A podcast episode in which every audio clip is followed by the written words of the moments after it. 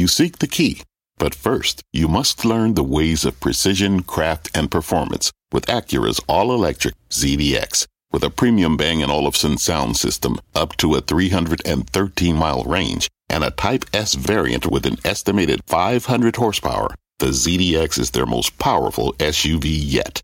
Unlock the energy when you visit Acura.com to order yours today.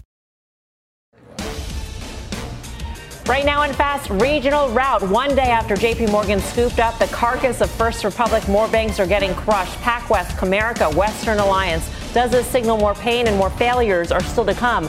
Plus, ahead of the Fed decision, oil sending a major slowdown signal. Crude dropping more than 5% today, dragging the energy sector and industrials sharply lower. A deep dive on the market slide straight ahead. And later, Uber bucking the trend and riding gains into the close. Chegg getting an education on the impact of AI. And earnings pouring in after the bell from Starbucks, AMD Ford, and Caesars. We'll go inside the numbers. I'm Melissa Lee. This is Fast Money. We're live at the NASDAQ market site on the desk tonight. Karen Finerman, Dan Nathan, Guy Adami, and Rebecca Patterson, the former chief investment strategist at Bridgewater Associates. Always good to have you, Rebecca. And we start off with a sea of red on Wall Street. Major indices all down over a percent ahead of tomorrow's Fed decision. Investors seeing a more than 80% chance the central bank will raise rates another quarter percent. A big drag in the markets coming from the financials. Both the big bank and regional ETFs sinking more than 5%, hitting their lowest levels since late 2020. PacWest, Western Alliance, and Comerica among the names down double digits. But it wasn't just the big banks. Check out the big move lower in the oil patch. The OIH dropping 6%, its lowest close since October, as crude tumbled back toward the $70 mark. There were a few bright spots, though. Investors flocking to the safety of gold, both the precious metals and the miners offering some refuge amid the volatility. So it seems there is a trifecta of negativity hanging over this market. The banking crisis not solved. The Fed set to hike yet again, and a new X date for the debt ceiling now just weeks away, not months. So there's a lot going on here, Guy. It feels like people just want to de-risk here. Not a trifecta you want to win. Yes, that's good. I mean, the KRE is at three years low. Bank of America was in whisper of its 52-week low, not trading well. And Dan mentions it all the time. I mean, the banks the banks are so vitally important. It's interesting when people dismiss what's been going on over the last month or so with the same people that would tell you the importance of banks when things were going really well. The banks are the lifeblood of this country, and regional and small banks are the lifeblood of small and mid-sized businesses, which again are the lifeblood of this economy. So things are clearly not working out that well. The fact that gold is rallying here should disturb a lot of people, and the fact that the bond market once again is showing the volatility that it's had recently is also disturbing. But you started the show by is there more to come into banks? Absolutely, because it's not just banks now, it's insurers, pensions fund, mutual funds, all those things are on the table. And today is a disaster for whatever credibility you thought JP Morgan, the largest, best capitalized, best CEO, for, for what he said yesterday about this stage of the banking crisis, when you look at how it actually spread to money centers, at one point today, I looked down at my screens and I saw Wells Fargo, Citibank, and Bank of America all down about 4%. Think about that on the back of what's going on in regionals. So if right now, if investors don't have confidence in what Jamie Dimon has to say and what JP Morgan are doing to stem this banking crisis that sounds contained, this smacks of what we heard in the spring of 08. I'm just telling you that. And it doesn't have to be that these banks are in a difficult situation. These are the major monies. It's the perception of what investors think about it. And when you think about just the poor performance that we've seen in other parts of the, the kind of financially oriented, um, you know, parts of the market, it's just not good. The, the areas that Guy just said. And then we can kind of extrapolate it a little bit. We've been talking about Blackstone a little bit. We've been talking about this BREIT. We've been talking about the gates that they have up and the demands that they have for the capital back. This is six months in a row now that they've actually been over, like, you know, right. you know, so, so to me, I just don't know how any banker can go out and say that this is contained right now because it's clearly. I mean, a down 4% move in Wells Fargo, you know, moves like that aren't a big deal. But when you see a PacWest and you see a Western Alliance, you're tr- trading down 20 plus percent. You're trading as if they're the next failures, they're the next shoes to drop. And that certainly doesn't feel like the banking crisis is over. And whether or not it's true, perception is everything in this kind of market, especially as the exit, you know, you get have the debt ceiling stuff going on, you got the Fed raising rates, Rebecca, right? So and, much. And the Fed today probably had an early look at the latest SLOOS survey, which is not a Dr. Seuss term. It's a senior bank officer survey to look at credit conditions and lending. We also got the European Central Bank version of that out for the first quarter today. I'm guessing we're getting the same message from both, which is credit conditions tightening, lending slowing. So the fact that we're getting higher rates, another hike likely tomorrow, plus that pulling back the de-risking within the banks. To your point, it, you know this is trickling through the economy, and the small and medium-sized businesses are going to get hit harder. Yeah, we haven't even felt it really yet. I mean, this is just through what the end of March, right. the data. Yep. It doesn't take into account what's going on in April. Exactly. And, and for sure, it's going to be tighter. that is mostly true, although we have seen housing slow. That's been months in the making, right? As they, the Fed was uh, hiking rates, we saw that mortgages became just too expensive for people to buy new homes. So that has started. But you're right, we haven't seen yet the full effect. And, you know, you can argue, well, the Fed should wait because let's see, what's the harm? I don't think that's going to happen. Uh, I think, you know, they'll probably hike, and I don't know what the language will be. Maybe it'll be we're open to, to being ready to pause. I don't know that it'll be more than that. But I don't know. Today seemed really interesting. It's like they sort of rang the bell. Your point about perception, particularly for a bank, more than any other company, right? We always talk about if Bed Bath and Beyond, if their debt's trading really terribly, the customer doesn't know. They're still going to go right. buy their towels as long as the Bed Bath and Beyond exists. Yeah it won't exist shortly. But um, so a bank is, is obviously a very different animal. I think we're going to see this bifurcation of money center banks and uh, regionals just continue. And uh, I, I, think um, I, I, still think that deal for J.P. Morgan was a fantastic deal, but it did really seem like they just sort of rang the bell today. But I don't understand why yields. I don't understand. Is it a slowdown that that was weighing on yields? I don't know. I'm not really sure. Why yields were lower. Right. Yeah. Uh, Is I, it the reception that they're going to turn and, and cut? I think it's or the debt ceiling. End? I mean, just debt ceiling, just debt moving ceiling. in from short term to longer term yeah. to avoid that T, uh, T bill issue. Right. It might okay. be. It might be partly that. I think you know the gold move higher today. Even Bitcoin, if if one wants to consider that a safe haven of sorts for certain people. Um, but the move into alternative assets and into safer places to be, uh, defensive's the same, right? You saw Staples do well today, relatively speaking, I believe. So I think there's there is a story there in terms of where the capital is going and long-term treasuries. I hear you on the Fed's not done raising rates, but if you get a decent yield, you're getting nervous about how much equity exposure you have. Maybe you have some cash, getting that five percent duration-free, risk-free, and then you have some longer dated. Yeah, I just say this. You know, I had this great conversation with Dan Niles. He comes on the network a bunch, Satori Fund today, and you know, he made a great point to me. This is not just about the cost of capital and access to credit. Financial services are about 11% of tech spending. Okay, so think about that. What have we seen? We've seen lots of job cuts. We just saw Morgan Stanley yep. with their second round. When you're done firing people, when you've cut to the bone, what do you do? And what did AWS tell us on Thursday from Amazon about spending for cloud services? This is probably when you start to see a pretty pretty meaningful deceleration from one of the largest buyers of all sorts of tech services. And, and, and I'll just, you know, make the other point is like we've also seen a crowding in those names. What were we talking about last week? Microsoft up 10%. There's a two and a half trillion dollar market cap. So the more crowding away from some of these perceived problem areas of the market into, let's say, some of these um, big, what, what you think are safe sort of names, they become very dangerous. And we're going to get a look on this as far as Apple. They don't have the enterprise exposure but we're going to get NVIDIA in a few weeks here. And so that's one of the things. That's why we try to kind of put some of these things together a little bit because I don't think Microsoft's guidance reflected that. Amazon's guidance did reflect that. And maybe they're just a month or two behind some of this. Apple held up pretty well today. Yeah flight to quality. It's that's been the flight to perceived safety for but quite some time. Why is Apple flight to quality but not an Tef- Amazon just Teflon because they, balance they ran sheet. up last I, week? I think it's one of those great balance sheets. Um, people can wrap their head around their valuation although I happen to think it's expensive. And we've seen it before a number of times where the market shows weakness,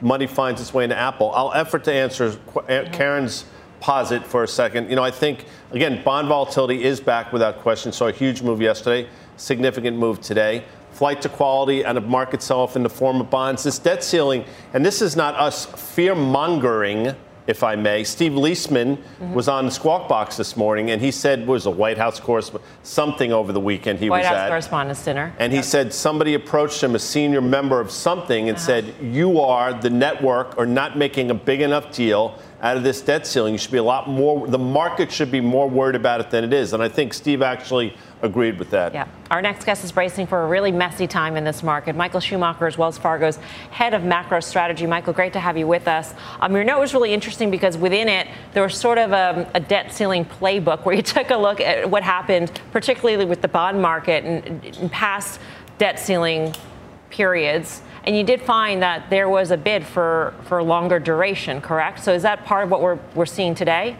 I think it is, Melissa. And in our view, at least at Wells Fargo, Janet Yellen's note yesterday that, hey, the debt ceiling could be a problem as soon as June 1st, it spooked a lot of people.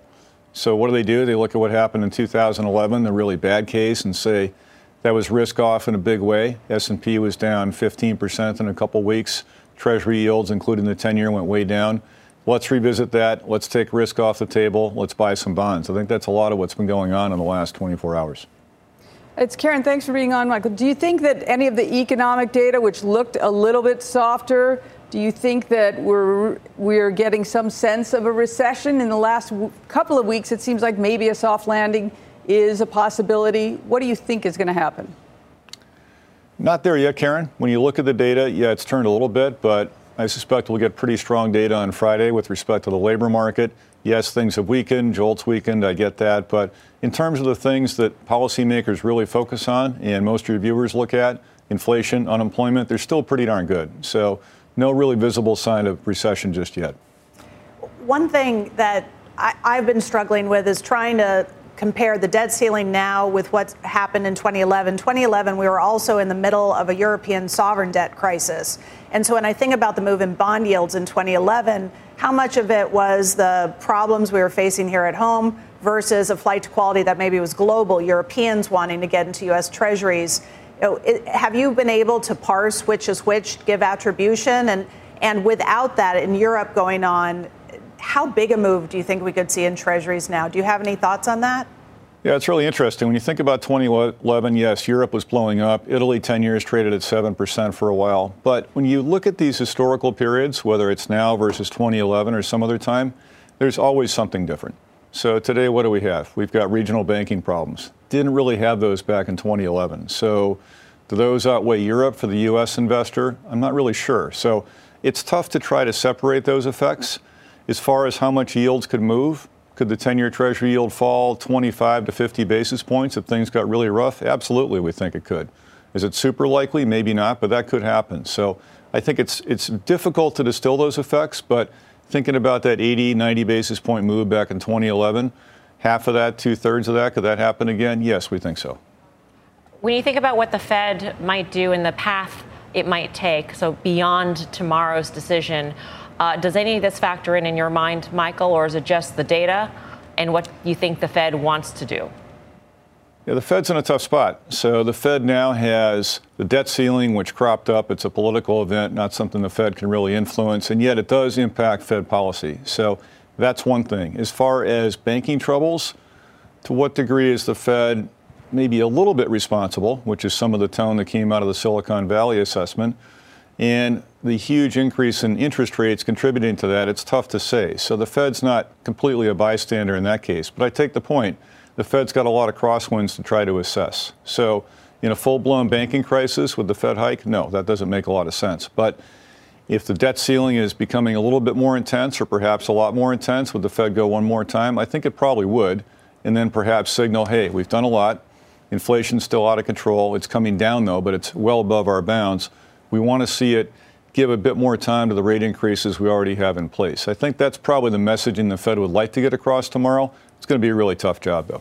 We know the Fed has said in the past that it doesn't care what the stock market does, and we, um, I get that point. But at the same time, when you see how some banks have traded today, I don't know if there is a full-blown banking crisis in reality, but the perception is, is that there could be one brewing right now.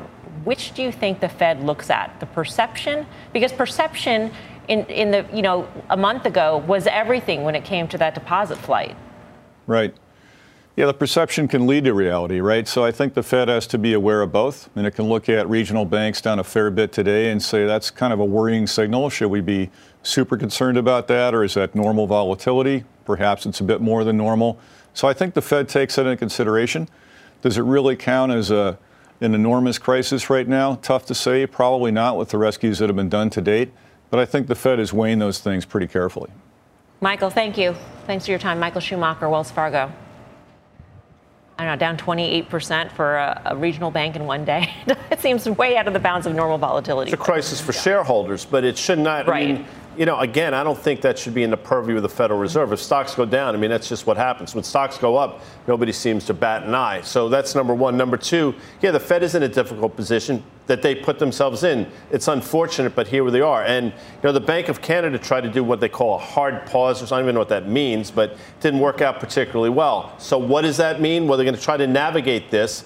The gold market, though, if you pay attention and you sort of led with it, is telling you that, you know what, there are things going on. And I'll say this people might be bullish of gold in homage to Dennis Gartman. They're not long of it yet. Look at the commitment of traders. And when those machines get triggered, that's going to be the next leg to this gold move higher. Yeah, given everything we know, and look at, you know, it's not just banks here. Look at this proxies for growth in general. Look at crude oil. It was trading at 81 like a week ago. It's 71 right now. Look at what happened to the equities there. I don't think the Fed really cares about the stock market right here. I think they care on the about the effects of the economy here. So the S&P is up 7% in the year. Actually, I think think they'd be happy to have it down a few percent or something like I that. I totally agree with yeah, that. You know, I totally agree with that. The, the, Fed is trying to get financial conditions to tighten. Mm-hmm. Year to date, they haven't done that. So while they might not like the speed of this move, the volatility of it, and the cause of it, overall, are they going to be concerned the stock market's falling right now? Not at all. It just seems like one of the last pockets of enthusiasm of this period that we had in the post pandemic period. And I'll just say this if you go out and you buy stocks because you think that it was a dovish hike tomorrow, you were just doing this wrong. And guys said this about 50 times over the last two months or so. The only reason the Fed is going to lower interest rates right now or any time between now and the end of the year is if we really do have a crisis. And that's not when you want to be buying risk assets. If you look at the S&P trading at 19 times earnings in this environment with a Fed funds that's about to be 5% with inflation where we are. And we also know that if they are to lower interest rates for any reason, then you've been saying this again, then, then the inflationary stuff that we're trying to battle, like this whole thing is about, like taking out all these regionals unintended, okay, is just lost. It's all for naught. And then you have a confidence in an institution that doesn't have a whole heck of a lot of credibility over the last few years. I'm sorry, say the last part again. You're saying you have confidence or you don't have confidence in the Fed? They cut yep. interest rates. Oh, if they cut, understand. They cut, understand. Yes. Right. Something bad will have happened. For sure. I think right. they're going to be slow to cut. If whatever the bad thing happens, they're not going to be out there cutting right away. And no, they're uh, trying to bifurcate, yes. right? They have the financial stability tools and the monetary tools. So if something bad happens, the first order is going to be what can we do with regulation? What can we do with special provisions to try to shore things up, provide liquidity, even temporary QE? Um, a Fed cut is going to be the last resort, right. especially with inflation here. Well, that that uh, makes sense. what we see, maybe stagflation. That'll be a terrible situation for the Fed. Hopefully, we don't get there. I mean, if you talk about uh, you know oil coming down, some of the other commodities are coming down as well. I think on our call you talked about gasoline today. Mm-hmm coming down a lot. All those are good things. It's, it's what they this was this was sort of the collateral damage they were willing to accept and right. needed to accept. Right. They couldn't say, well, we're fine with inflation. We'll just let it go and we'll keep the party going. Yeah. All right. Up next, a huge slate of earnings actions still to come. Starbucks, AMD, Caesars, and Ford all on the move after reporting results. The details from the quarter straight ahead. Plus, Chegg getting sliced in half Shares nearly down uh, 50% just today. How the AI boom is already taking a big bite out of this company. Don't go anywhere. More fast money in two. Electricity, a big idea that's inspired countless new ones. From powering the light bulb to virtually powering our entire lives. 30 years ago, State Street launched the Spider S&P 500 ETF, SPY, a big idea that inspired the world to invest differently and still does. What can you do with SPY? Before investing, consider the fund's investment objectives, risks, charges, and expenses. Visit ssga.com for a prospectus containing this and other information. Read it carefully before investing. SPY is subject to risks similar to those of stocks. All ETFs are subject to risk, including possible loss of principal. Alps Distributors Inc. Distributor.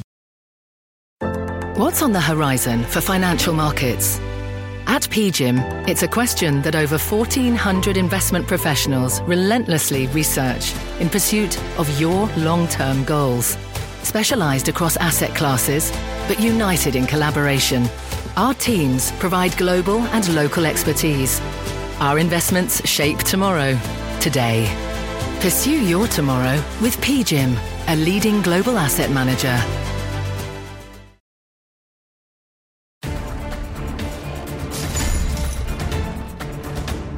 Welcome back to Fast Money. Earnings alert on Starbucks shares in the red despite a beat on the top and the bottom lines, fueled by stronger same store sales in China. The earnings call just kicked off at the top of the hour. Kate Rogers has been listening in. Kate, what's the latest? Hey, Melissa, you said at Starbucks beating on the top and bottom lines. Big same store sales numbers here. Growth up 11% overall, 12% in North America, and China in particular, as you mentioned, showing comp growth of 3%. That's key because it's the first positive comp for China since Q1 of 2021. China was a challenge last quarter due to ongoing COVID lockdowns. Store traffic also has surpassed pre pandemic levels in the company, company's busiest day parts in the United States, which is also key. This is the first quarter we're hearing from new CEO. Laxman Narasimhan as Howard Schultz stepped down on March 20th, although important to note, Schultz was still leading the business this quarter. On the call, Narasimhan said there are more opportunities to do better with in-store efficiencies on things like supply chain. He was positive on meeting customers where they are, whether it's in stores, drive-through, and more. He was also touting the reinvention plan put in place by Schultz, saying that the company's really only just scratched the surface. They're just getting started. Starbucks CFO Rachel Ruggeri will be on Squawk Box tomorrow morning, so tune in for much more there. Back over to you. All right, Kate, thanks. Kate Rogers. Uh, Karen, what do you make of Starbucks? Um, those aren't terrible numbers at all, right? We were just talking during the break about, I mean, very similar to McDonald's. Excellent comp store sale numbers, but when you're priced as they are and as Starbucks is, that's not, it, it's hard to believe. Up 12, not good enough, right? It, it's, uh, so at almost twice the market multiple, I just think it's too expensive. Yeah. What were you saying a, a tall latte cost you today? $5.39. So I did a little reconnaissance mm. before the show today. I live on a block in New York City with six coffee places on a block. Starbucks has a little premium. There were 15 people in the store this afternoon. What what it tells me, not on the should I buy or sell this stock, but on the, the economy level, what the Fed is dealing with, what we're thinking about macro, is that consumers are still willing to have their little luxuries. Like the, the, prices have gone up and they're still buying the coffee. That's what the sales are telling us. And I think as long as that's the case, it's hard for us to really flip over into that recession dynamic. Mm-hmm. North American operate. I mean, North America is, I think, two thirds of the revenue. So operating margin is 19.1 percent. It's a staggering number. Overall, 14.3 is still much better than I think the 10 the street was looking for. To your point, the margins are there. Problem is the valuations there as well. I think it's close to 30 times next year's numbers. Now, this time last year, $70 stock. It's rallied a lot. That that, that means anything, but we failed to take out the all-time high. So one has to question if you can still own it in this environment. And we talked about it, I think, last week. This is when you probably wanted to pare down in earnings. It proved to be correct. It's funny. I did a little reconnaissance before the show too. You I did. went to the bar around the corner. Johnnie Walker Black is still twenty dollars a pour, and I did two. No, you didn't. That's, um, That's it. Two doubles. Two doubles. Yeah. Okay. Yes. Okay. Sorry. On the rocks, I hope. You don't do Johnnie Black neat. Macallan Neat. I know that's your thing. Neat. Yeah, sorry. And please continue. Was her. anyway, well, yeah. Uh, we got another earnings alert. This one on AMD. Shares of the chipmaker sinking after hours in spite of both EPS and revenues topping expectations. Data center revenue, which makes up more than half of the company's overall revenue, coming in slightly below estimates. Christina Partsinevelos joins us to break down the numbers. Christina. Yeah, it's true. They did beat on the top and bottom line, but revenue overall fell 9% year over year, driven by weak client revenues as well as some of that weakness in data center the chip maker actually expects that weakness to persist next quarter. So let's talk about client segments. That's the that includes PC sales that fell 65% year over year. But Lisa Su on the call right now reiterating Q1 is the bottom for client revenue. Recall that AMD's biggest competitor is Intel, and Intel reported a 36% drop in revenue on continued PC weakness in its latest quarter as well. So we know that this is a narrative we're seeing across the board. Analysts, though, we're paying close attention to data center revenue, which with embedded revenue actually contributes more than 50% of total revenue. Su's saying on the call right now she expects server revenue to remain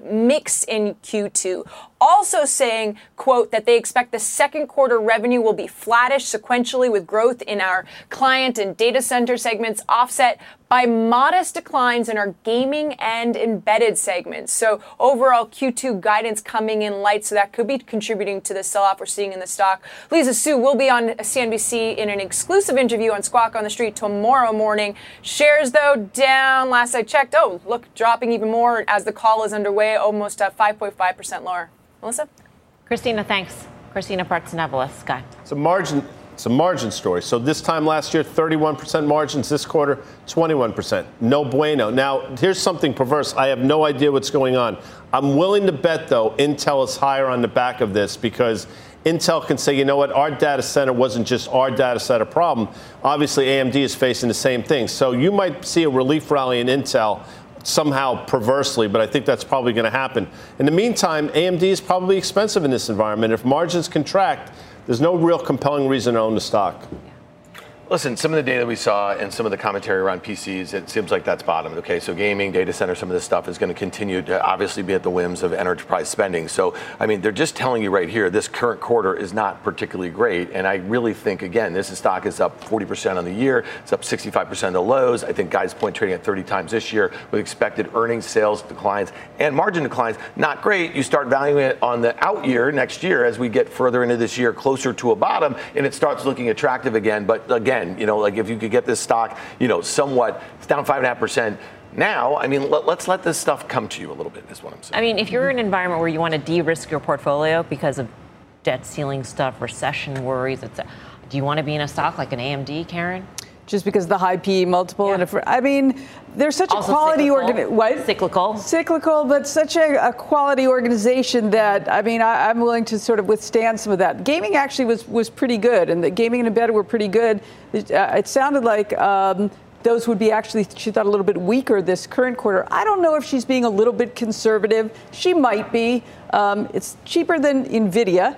Um, although everything is cheaper than NVIDIA, so that doesn't really tell us anything. I hear you. I, I think that uh, the high multiple stuff will get hurt, but I don't have a big position here, but I'm just willing to make a bet on her. I do think PCs have bottomed, so I think client has bottomed, and I think they'll continue to get some premium valuation.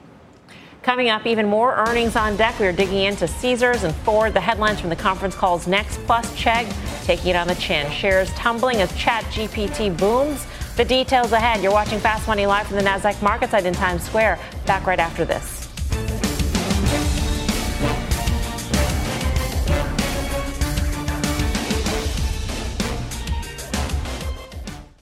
Support for this program is provided by Chevron. Methane management is a critical part of achieving a lower carbon future. Chevron is taking action to keep methane in the pipe. Their 2028 upstream methane intensity target is set to be 53% below the 2016 baseline. They're committed to evolving facility designs and operating practices. And they've trialed over 13 advanced detection technologies, including drones and satellites. That's energy in progress. Learn more at chevron.com/methane.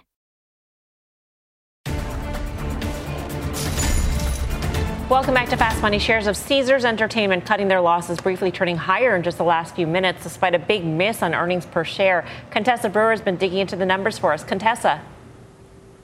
I think they turned negative because of that big EPS miss. It was a big one time charge for paying off debt early. But the bigger storyline here, Melissa, is that Caesars just continues to rule the Vegas Strip with record first quarter results. Profit margins here of 48%, occupancy is running about 97%. And on the call, Tom Reeg pointed out that the percentage of business that is coming from groups, that is conferences, surpassed 20%. Before the pandemic, it was about 14%. That's important because the conference attendees generally spend more than leisure travelers. Caesars also made so much money in the first quarter, it paid off a $400,000 loan from its landlord, Vici. Regionals are solid here, though Reno and Lake Tahoe dragged on the results because they had so much snow in the first quarter and just really struggled with visitation there. And the CEO is doubling down on his prediction that sports betting will hit profitability this year. The digital business that includes sports and iGaming lost only $4 million. Last year, you're talking about losses, first quarter, half a billion bucks. And on the call, Reeg said this segment is turning a profit year to date. So that really gives investors something to chomp on here. One last note we aren't seeing any indication either in the report or on the call of looming recession or consumer pullback in any segment, Melissa? Contessa, I'm curious. Usually, um, for conferences, they book you know a year out. I'm wondering if there's any indication, or at what point do we understand? Will we understand if this is repeat business, or if this is sort of part of that boomerang that we saw um, when individuals were traveling a lot? It's not. Okay. Yeah, it's it's not it's not repeat business. They've said that this is a far more packed calendar than they've had before, in part because they opened new conference facility called the Forum right before the pandemic. So they now have new facilities that they never had before to host higher end. It's a smaller, more intimate space for conferences and those tend to spend more. So they said this is it's not really comparing apples to apples for what Caesars did before the pandemic. All right, Contessa, thanks. Contessa Brewer. I, am dying to jump in on this because this, this, is a coyote going towards an edge of a cliff, in my opinion, mm-hmm. not the company. I don't want to talk about the fundamentals of the company, but what's driving this is discretionary business spending. It is consumers and households that still feel good tapping those credit cards. And with what we're seeing by the Fed and by the banks pulling back and layoffs starting to broaden, it's just a matter of time. I mean, you're not going to keep going with business conferences right. when you have to lay off workers. That's why I was asking about at right. what point do we see more bookings for next year? Because I would imagine that next year people might not want, be wanting to book conferences yeah. out at right. this point if there's going to be layoffs. Or this year it was the first one in person that right. they've done, so and so they really go yeah. for it. Yeah. It's the one and done. Right, right. And the optics around conferences in the midst of layoffs with unemployment that's probably going to be rising, but not particularly good. Caesars is an, an, interesting story. It's a fine quarter, but look at the stock over the last year. I mean, this time last year was a $45 stock. Magically, it's still a $45 stock in the midst of a Wynn going from 70 to 115 and Las Vegas Sands having a similar type of move. So I guess my point is there are better places to be, but I'm with RP on this one. I mean, it's just a matter of time before Wild E. Coyote. Wile E. Yeah. Goes off that cliff with the Acme dynamite strapped on his back. Coming up, two stocks bucking the market downtrend in a big way today. What had investors flocking to shares of Uber and Molson Coors? We've got some answers next. And Ford and Simon Property also out with results. The details from the quarter straight ahead. Don't go anywhere. More fast money right after this.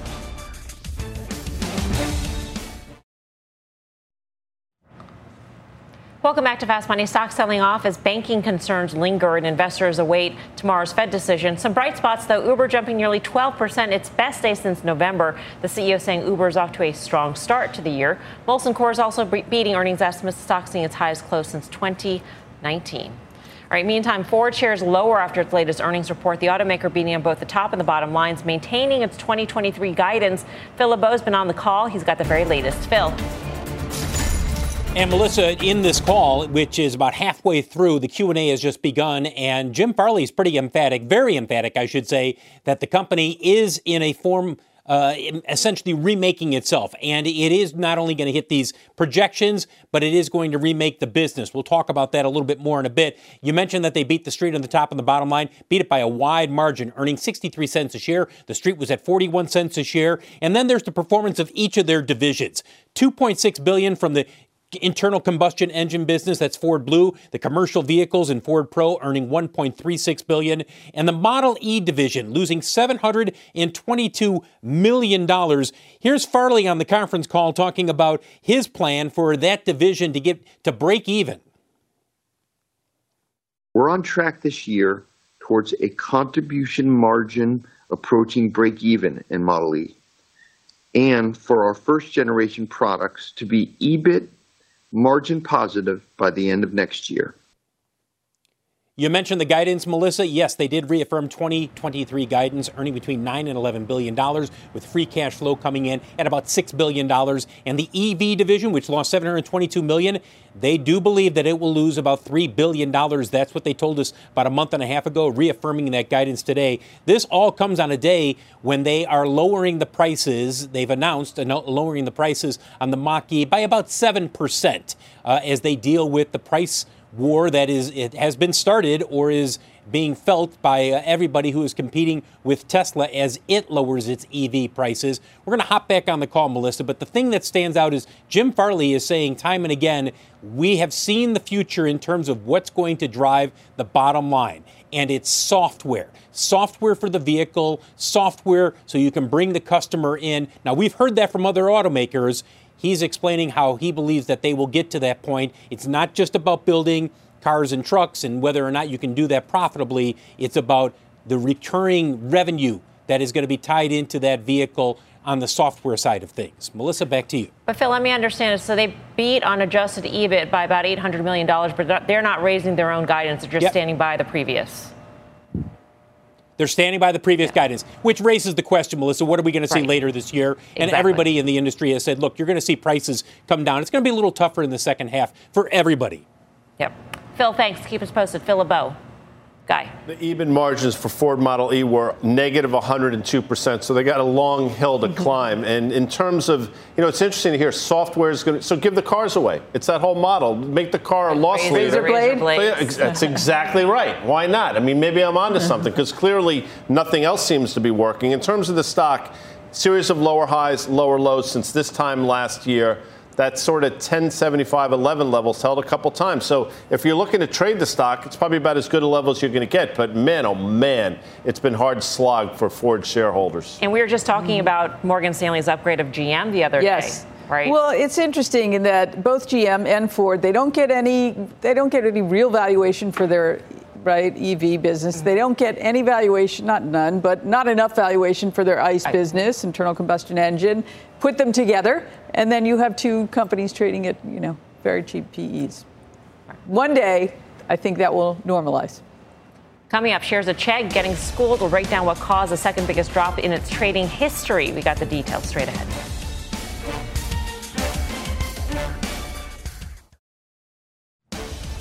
Do not miss CNBC's virtual financial advisor summit on June 15th. Investment experts, including Rebecca Patterson. Mm. We'll discuss market risks, buying opportunities, and how advisors can generate consistent returns amid the volatility. Scan the QR code to register or visit cnbcevents.com slash financial advisor.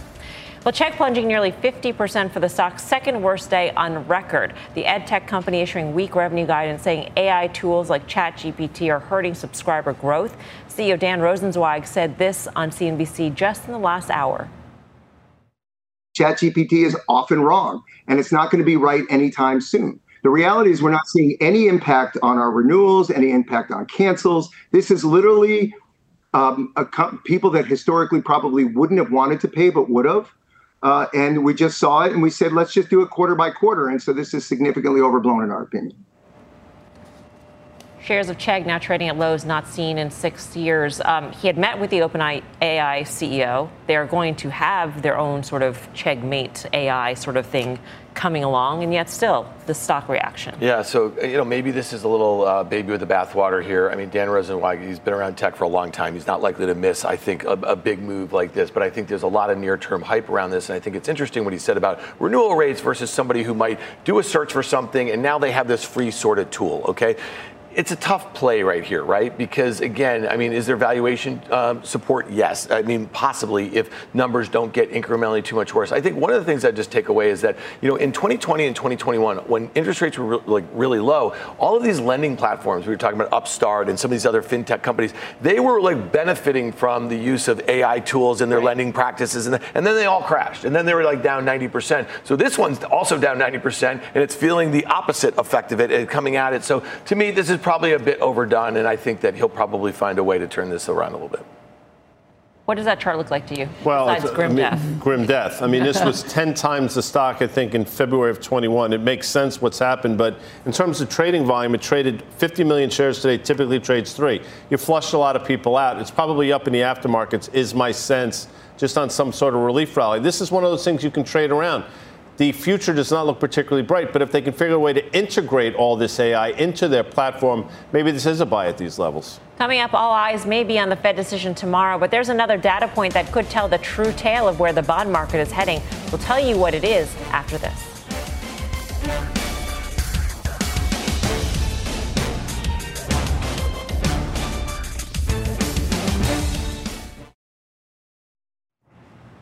Welcome back to Fast Money Markets. I've been hyper focused on tomorrow's Fed rate decision, but there's another data point you should watch before the bell tomorrow. The Treasury will announce the types of bonds it plans to sell to fill the massive deficit. Our next guest says the bond market will be paying close attention. Let's bring in Damped Spring Advisor CEO Andy Constan. He was previously a chief strategist at Brevan Howard and an idea generator at Bridgewater Associates. Andy, great to have you with us. Melissa, thanks for having me. So, what does this data tell you exactly? And what do you do with it? So, tomorrow we're going to get uh, the composition of what the Treasury is going to issue. But stepping back briefly, the on at three o'clock yesterday we got the quantity, and that quantity was extremely large, and signaled that the deficit is rapidly increasing, and which has implications on the debt ceiling, and also that there's just a, a approximately 1.2 trillion dollars of bonds that are going to be sold between now and the end of September. So Tomorrow, when you get this, okay, sorry to interrupt. When you get this data, what are you looking for exactly, and right. how does that inform your sort of trading strategy? Sure. So tomorrow we'll find out what the composition of that 1.2 trillion dollars of bonds is, and that could be all bills, which would have very limited implication on markets, or it could be weighted heavily to Treasury bonds, which would have quite a bit of implication to uh, bond yields as you tried to uh, attract, you need to attract new bondholders um, with higher yields. So, Andy, it's Karen. Thanks for being on. Do you positioning yourself in front of this because that number is so big? Is there anywhere on the curve that you want to be over a different part of the curve, or do you just want to be out of bonds until we see this come to market? Right. So it's a contrast with the potential debt ceiling and the implication that we you talked about earlier in the show regarding going long bonds and this very heavy supply. Uh, so I'll be looking at the number. Um, I expect a number that over the next two quarters they're going to be at least 350 billion of bonds as compared to past quarters where there's only been 250 billion. But that number, given the size of the um, total needs of 1.2 trillion could be as high as 500 billion, and that would affect uh, the long end of the curve fairly significantly. Andy, one of the things that is also coming up around the debt ceiling is the potential for another credit downgrade for the United States. We had S&P downgrade the U.S. in 2011. We've seen some comments from senior officials at Fitch uh, suggesting that they are considering a downgrade you know, how would that play into your view on bonds? So if we have more supply, all else equal, pushing yields up, flight to quality with a debt ceiling and, and recession fears pushing yields down, what would another downgrade, two out of three, mean for buyers and sellers in your view, or does it matter? Sure. So I was actually sitting at Bridgewater um, looking at that in 2011 when uh, the downgrade happened. And it had significant implications um, to uh, the short end in particular, um, with bills um, that were after the debt ceiling uh, um, was going to occur, um, trading at a significant premium. Um, any sort of downgrade to me seems uh, premature, and the rating agencies will probably, in my view, will wait until they, the actual drama of a government shutdown occurs, um, given the mistakes they made in 2011. Andy, thanks so much for joining us. Pleasure, Melissa. Andy Constan. How do you think about investing in the bond market at this point in light of all the cross currents you mentioned? Yeah, I mean, if China's reopening fades and Europe's growth slows, it wouldn't shock me to see more foreign demand for U.S. treasuries coming back into the fore and that demand helping to offset some of the supply that Andy was talking about potentially. Um, at the same time, we are seeing, while central banks in general are continuing to buy U.S. treasuries, certain central banks of countries that the U.S. isn't as friendly with are, are do appear to be pulling back. And so even if we don't have a default, if we get too close to that cliff, we have another Wiley E coyote moment. Um, if we did get too close or we have a technical default for a day or two, that might be enough to spook some of the central banks. Obviously, it's a PR tool. I mean, think about some of the other economies and the policymakers that could use that and say, this is why we don't have a capitalist system. This is why we don't have a political system like this because it doesn't work. So there's going to be a lot of policy and political ramifications from this as well as market. But the big deal to me is that bond vol and stock vol are highly interconnected. If we start to see the move index, bond volatility going higher from here with all of these cross currents, I think you're going to see more pressure upward on the VIX. Let's get one last check on the regional bank rout today, led lower by PacWest. Investors continue to worry about the group's solvency. These names are also some of the most active stocks among options traders who made some big bearish bets. Mike Hood got the action. Mike. Yeah, KRE, the regional banking ETF, traded uh, over three times its average daily volume. And the Russell 1000 regional banks, there's 26 of those, traded six times their average daily put volume. And the busiest of them was PacWest, which traded more than 11 times its average daily put volume. The most active contract was the weekly five strike puts. We saw buyers of over 13.4 thousand of those paying about 53 cents. Quite a lot, more than 1% or so of the strike price, considering that they expire this coming Friday. But buyers of those puts obviously think that the worst may not yet be over. Mike, thanks. Mike Khouw For more options action, tune into the full show. That's Friday, 5.30 p.m. Eastern Time. Up next, final trades.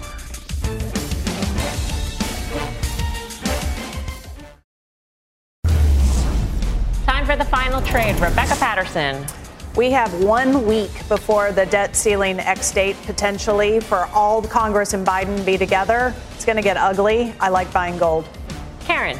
Yes, sort of along those lines. I like buying the S&P puts. Today was down a little, but relative to the run we've had, I think there's still more to come. Dan? Yeah, kind of along those lines. I like buying the TLT, the iShares 20-year bond Treasury ETF. Difficult night for me last night, Mel. The Rangers went down in Game Yeah. Seven. I know you were devastated. Congratulations to the Devils and their fan base. I'm with RP, Newmont Mining. Thank you for watching Fast Money. We'll see you back here tomorrow at 5 for more Fast. Meantime, don't go anywhere. Mad Money with Jim Cramer starts right now. All opinions expressed by the Fast Money participants are solely their opinions and do not reflect the opinions of CNBC, NBC Universal, their parent company, or affiliates, and may have been previously disseminated by them on television, radio, internet, or another medium.